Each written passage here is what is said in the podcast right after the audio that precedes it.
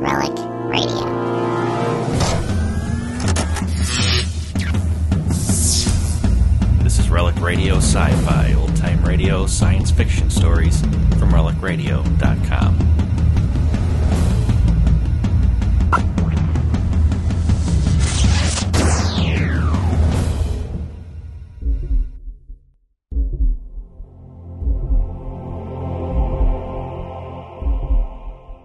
In just a moment, X minus one. But first. Once again, NBC Bandstand brings you some of the nation's top name bands in person. This week, Ralph Flanagan fills your weekday mornings with his wonderful hit tunes. Slow numbers are fast, there's no mistaking the delightful Flanagan style. And then, Art Mooney and his orchestra are also on hand with plenty of lively and rhythmic arrangements. The four lads take the Mr. Music spot this week, and Bert Parks is back as permanent MC. Hear them all on NBC Bandstand. Now stay tuned for X minus one on NBC. Countdown for blast off. X minus five, four, three, two, X minus one, fire.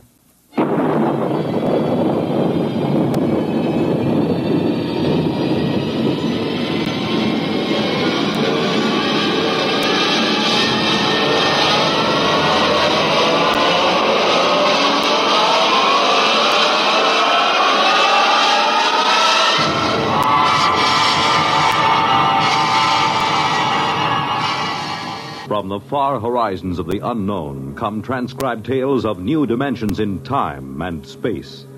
These are stories of the future, adventures in which you'll live in a million could be years on a thousand maybe worlds. The National Broadcasting Company, in cooperation with Galaxy Science Fiction Magazine, presents X, minus one.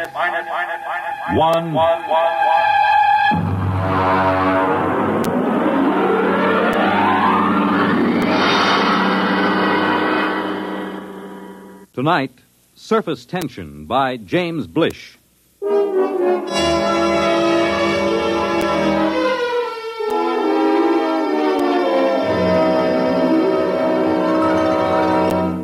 Come in, Professor. Come in. Mr. President? uh, do sit down. I'm terribly sorry to have kept you waiting. Time has very little significance, sir. Well, now, uh, what is the urgent nature of your visit?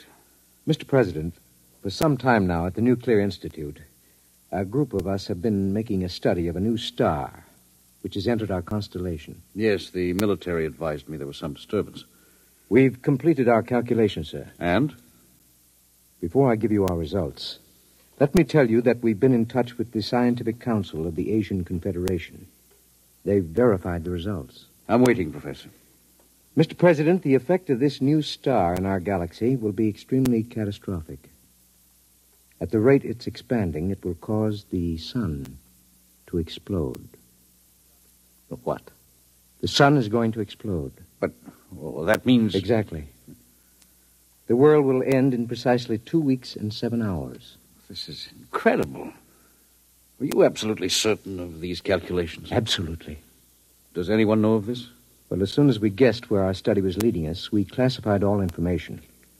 The actual final results are known only to a small group of scientists here and in the Asian Confederation. Two weeks. And seven hours. That would be September 4th, 2056. At approximately 12 noon. Is there anything to be done? Nothing. The other planets, Mars, Venus. All will be destroyed. The universe as we know it will disintegrate, And the race?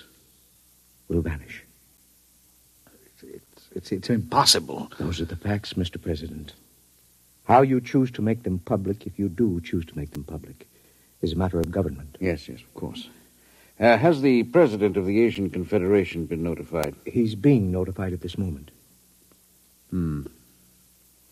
I intend to take the following steps, Professor. First, I will contact the Asian Confederation. Uh, what's the name of their chief scientist? Uh... Dr. Gorlick. Ah, yes.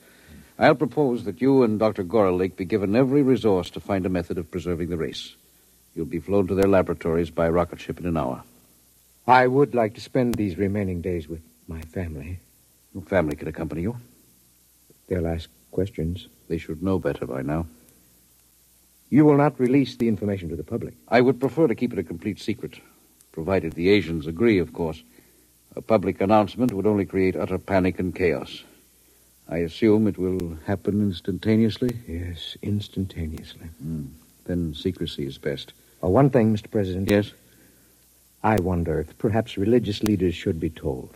Professor, I believe in the power of God myself.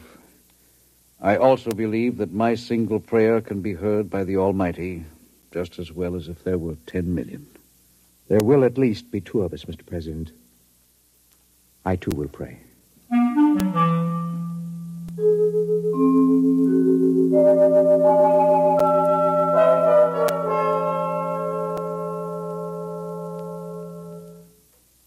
Dr. Gorlick, Professor, how nice to meet you again. Do sit down, sit down. thank you. Quite a problem, eh? It's quite a problem. If the rest of the world knew what we two know. I feel they should be informed, nevertheless. Well, that part of it is for the administrators. We have our own work.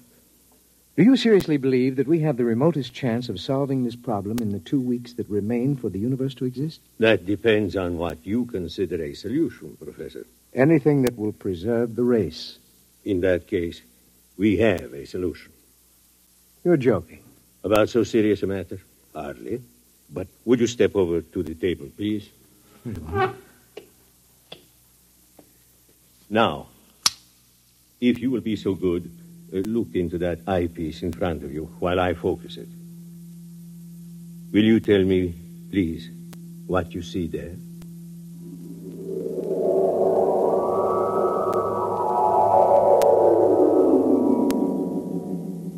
Fascinating. Most unusual. Would you be good enough to describe it? Yes, of course. I I see what looks like a section of a large swimming pool.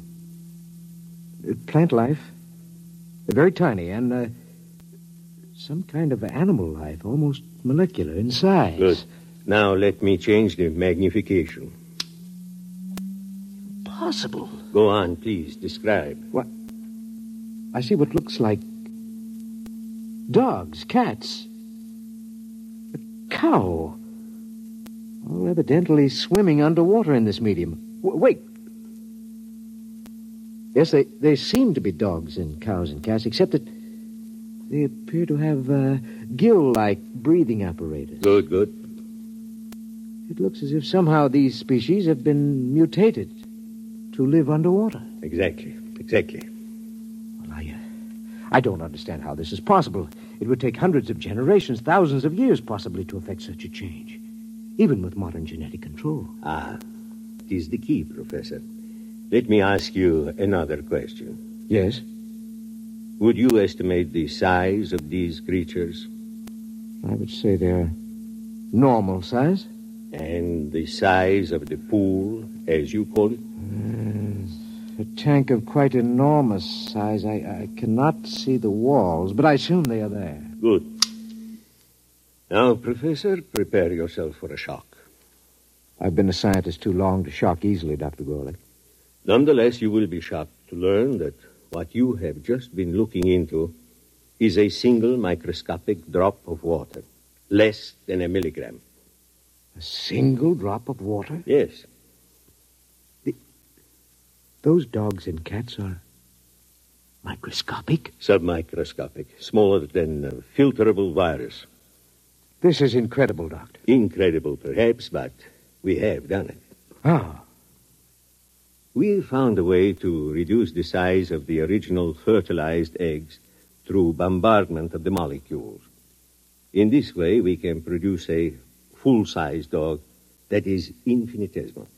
and you believe this will help us solve our problem. I am convinced of it. What do you propose? This is our plan. We will create submicroscopic humans. At the submicroscopic level, a thousand generations can reproduce in the equivalent of a few seconds of time. In less than an hour, we can have a species of human that is capable of living underwater. Gill breathers? Precisely. And then what? Don't you see, my friend? In a single drop of water, we can reproduce as many human beings as now live in the city of uh, uh, New Chicago or Trans Europa. But when the sun explodes in two weeks' time, all life, even that in a single drop of water, must perish. That is true, Professor. But remember this to a submicroscopic species of human, two weeks would be the equivalent of some 20 million years on Earth. In other words, to these human beings, starting tomorrow, the species will have hundreds of thousands of generations, each living a full life before the final explosion of the universe. It's almost like playing God. I am not a subscriber to the concept of God, Professor. I must say I'm slightly shocked to discover that you, a man of science, Believes in a creator? I do, Doctor. in any event, will you help us go ahead with our experiment? I have no choice. We'll begin tonight to produce the first species.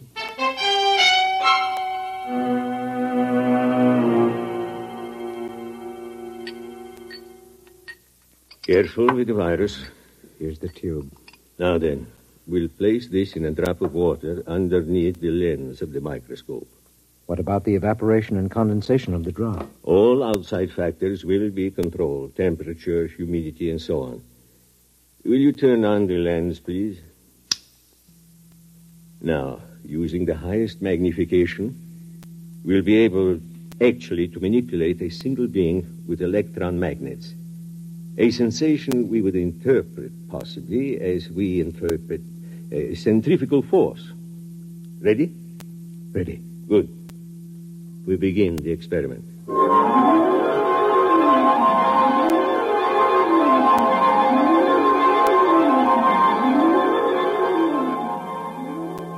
Time, 1900 hours, 56 minutes, 3 seconds.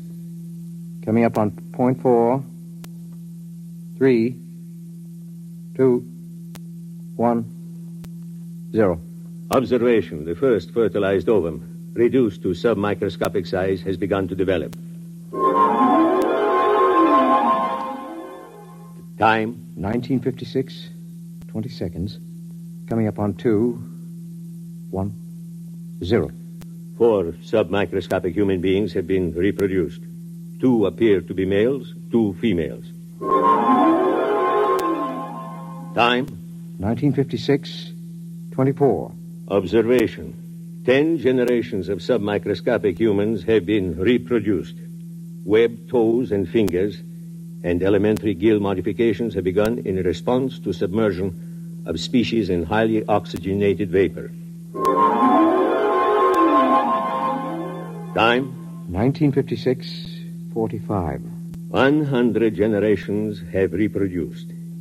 Increased water in vapor has resulted in gill structure, species now ready for total submersion in a droplet of water. Turn on the electron magnet. Now for the crucial part of the experiment total submersion. Vanish or die, I feel like a murderer. The prolongation of the human race is at stake. It's a calculated risk. Still, Steady. I am about to effect the transfer. Steady. Now. Done. Look in the microscope quickly. I can't find them. Let me. Ah, they're alive and swimming around. How many? Thousands. We've done it, Professor. Inside that drop of water, human beings like you and me, except for their gills, are already beginning to establish a civilization that will last for them millions of years. And for us. Two weeks to observe and wander, and then Unless a miracle should occur. let us begin now. Time, please. 1900 hours, 56 minutes, 49 seconds, 3, 2, 1, 0. Observation. The equivalent of a million years has already passed inside our droplet of water. Human life is firmly established.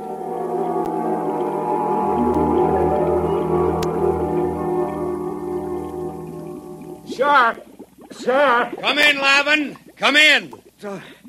Oh, I swam down from the museum. I'm exhausted. Rest yourself. Would you like some proto steak? No, thank you. Breath of oxygen, perhaps? 100 proof, distilled from pure upper level water. A breath, perhaps. Ah. Now then, I assume that you come about the plates. Yes. Naturally, the directors of the museum are most anxious. I haven't completed the translation yet. It's been six months. Yes, I know that, but they're incomplete. One of them was evidently lost during the final battle with the Eaters. Sure. Can you tell me off the record what you've already deciphered? Well, first, let me warn you these plates were prepared thousands of generations ago. They're highly romantic. What they tell us may be fantasy. Oh, still, I'm fascinated. After all, the greatest archaeological discovery of all time, buried a million years in the ooze of the bottom. Very well. The first line of the oldest plate reads as follows It goes In the beginning, we were created. Created? What an extraordinary concept. By whom? What about evolution? Yeah, let, let, let me finish. It goes We were created by men who are not as we are, but who are our ancestors all the same. They were caught in some disaster, and they made us and put us here in our universe so that the race of men might live on. Ridiculous. Perhaps. Well, this supposes a universe other than ours. The theory has been advanced before. By fools. Fools? Look at us, Lavin. Are we really suited to this universe? Our gills, our webbed feet, these are the product of evolution and adaptation, but the shape of our bodies, the way we swim. Well, I'll admit there's some basis for the theory, but every experiment, every attempt to prove that anything exists outside, that the surface can be pierced. According to the plates, the surface can be pierced. Listen to this passage. There are three surfaces of the universe. The first is the bottom, where the water ends. The second is the thermocline, the dividing water between the bottom and the sky. The third is the surface film beyond which none can pass. And beyond the surface film, beyond the surface is the universe of the creators. Well, the whole thing sounds like a parable or a song. Whatever it is, remember this. Thousands of generations pondered the miracle of our existence before these plates were written. Primitive. Men. You sound like a mystic, Shar. To think that a scientist like yourself could believe in the existence of creators. Nonetheless, creators who were formed in our own image. Or we in theirs. I'm shocked, truly. I intend to complete the translation of the plates. I will pursue this project for the rest of my life, if necessary.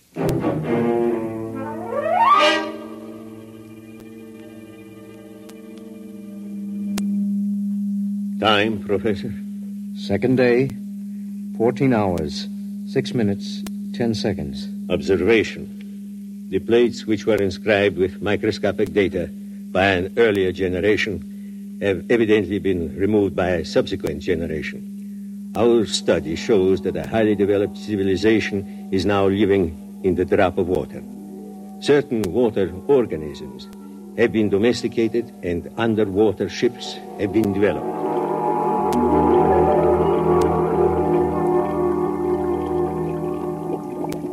The meeting of the council is called to order. Gentlemen, you all know the topic. Our speaker will be Shar. Gentlemen, some 28 time units ago, when I was a much younger man, I was given the privilege of translating some metal plates found buried in the bottom. As all of you know, I've devoted much of my life to convincing the world that travel through the surface film was not only possible but necessary to survival. Finally, the Council has seen fit to grant my request for a special ship to accomplish this travel. I'm deeply grateful, and I would like to request my friend Lavin as head engineer for this project. Permission is granted. We wish you luck. The whole of our world will be following your expedition.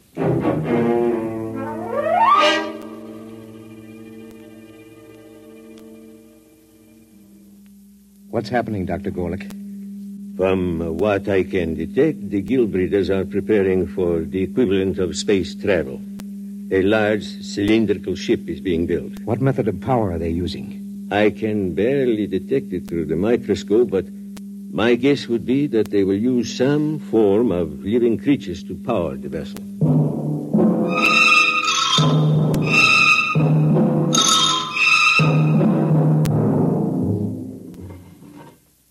Shar to leader. Shar to leader. Leader, go ahead, Shar. The ship is ready to take off for the upper levels, leader. Water sealed in. All tight. Tie Tom's ready to move. Tie Tom's ready. We'll give you an escort of paramecium ships as far as the upper level. After that, you'll be on your own. Very good. Whenever you give the signal, Captain, Lavin can order the diatoms to proceed. The sandbar is clear for the initial climb. Your course is straight up the stem of water plant six. Diatoms ready? Diatom's ready, sir. Cilia in motion? Cilia in motion. Internal water circulators on? Circulators on. Countdown for takeoff. Five, Five, four, four, three, three, two, two, one, one. zero. Diatom's in motion. Full speed ahead. Good luck. Well, Char, this is the beginning of your dream. If the ship holds. We've utilized every engineering principle known to man. Double construction of the toughest water lily, 2,000 living diatoms for power, 20 million sun. I'm not worried about the power. I'm worried about the temperature and the impact when we reach the surface film. What's our speed? 20,000 knots. Now, we've reached water plant six. Now for the climb up the stem to the surface. Overseer, Overseer. request more mucus from diatoms. Proceed with climb up stalk six. Yes, sir. If the diatoms can hold the stalk, the reduced pressure of the surface will have hurdled the first barrier. We're at pressure six now, almost at the upper level. Captain. Yes? We've lost 27 diatoms. Ciliary detachment. Not serious. We have the vorti to fall back on. Proceed. Yes, sir.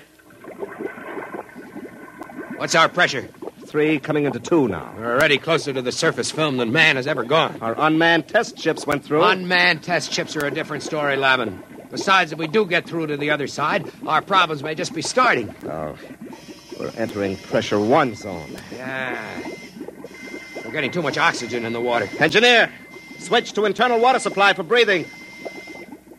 Lavin, What is it? the scopes, look. I can't look now. What is it? I think. Yes, I can see it.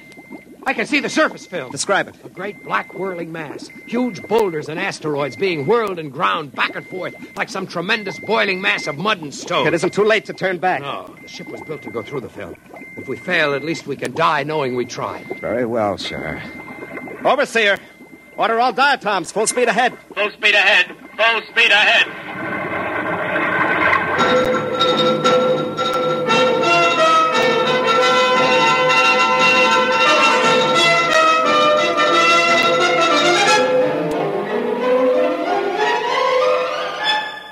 We're in the film, Char. Pressure on the ship is increasing. Overseer, uh, more oxygen for the diatoms. Captain, the diatoms are dying. More oxygen. Keep moving. We're almost through.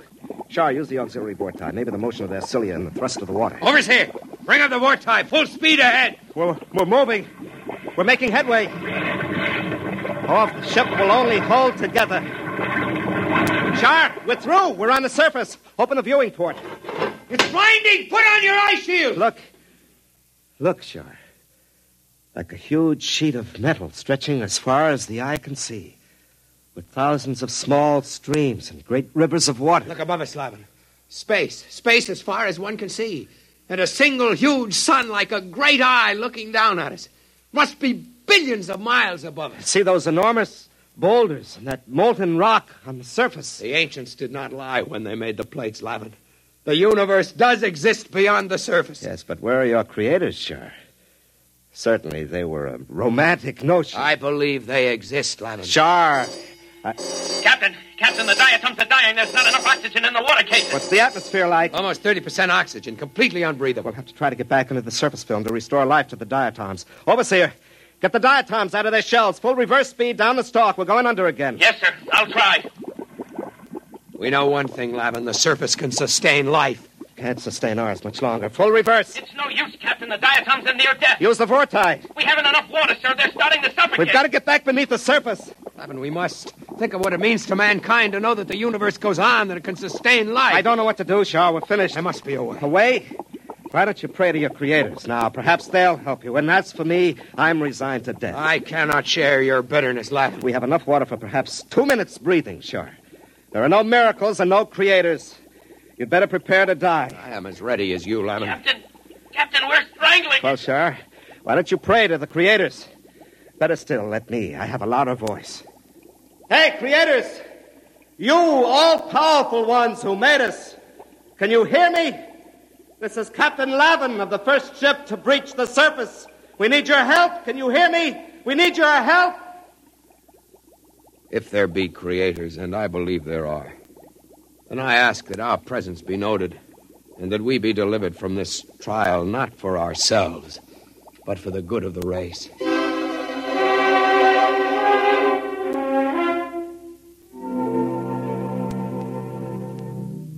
Well, Doctor, The ship has emerged from the film and is lying on the surface. There is no movement now. Probably strangling from lack of water. Very likely. What are you going to do? It's a pity they can't get back again. Eventually, they may have to learn to live on the surface when the temperature changes. Why not help them? You've played God before. Why not, indeed? Switch on the electron magnet. Ready. Now then, if I can just breach the surface tension near them, they'll be sucked under again, as in a whirlpool. If they survive. You'd better hurry. Here goes. Can't live much longer, Sharp. No. It's getting. It, what? What's that? I don't know. We're moving. Downward. Levin, it's a vortex. A vortex is opening through the surface. One way or another, we'll die. The ship can't take the stress. We're dropping. Sure.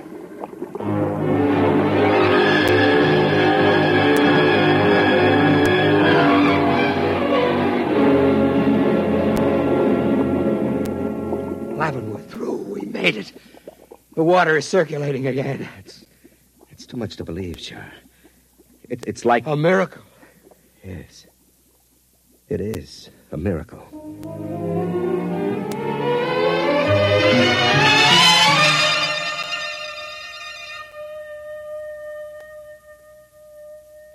Well, Doctor? They've gotten through. The ship is floating down toward the bottom now. I wonder what they thought at the moment they were saved. Must have seemed to them as if the hand of God reached out to help them. Very likely. Do you suppose they prayed? To whom would they pray? I don't know. Perhaps to us? To the creators? It is not inconceivable. If only the human race, as, as we know it, had creators who could reach down and save us from destruction. How do you know we don't? Professor, I'm a scientist. So am I, Doctor. Those submicroscopic humans can't see us because we're too big to see. A molecule of our flesh would be like a world to them. And yet, we exist. We cannot hear their individual voices, perhaps, but we are capable of intervention of a sort. Is it not conceivable that our own plight might not be seen and recognized? What else is there at this time but to admit our inadequacy and to cast off this arrogance that gives us bitter pride instead of humility? Where are you going, Professor? To pray, Doctor. There isn't much time. Professor, Yes? wait. I will come with you.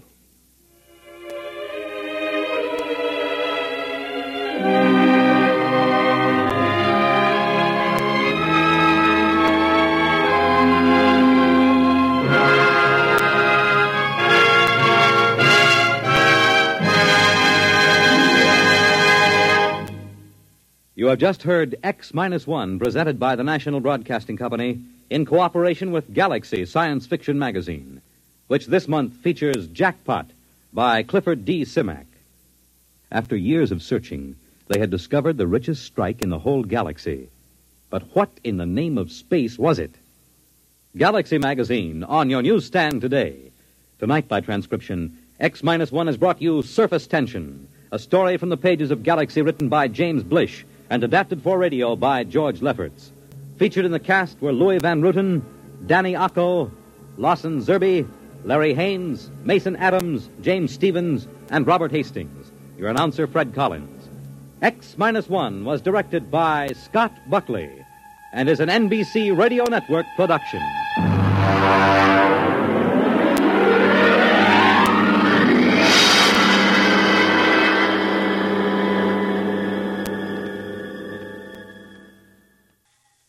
That's the show for this week, but don't forget there are thousands more like it at relicradio.com.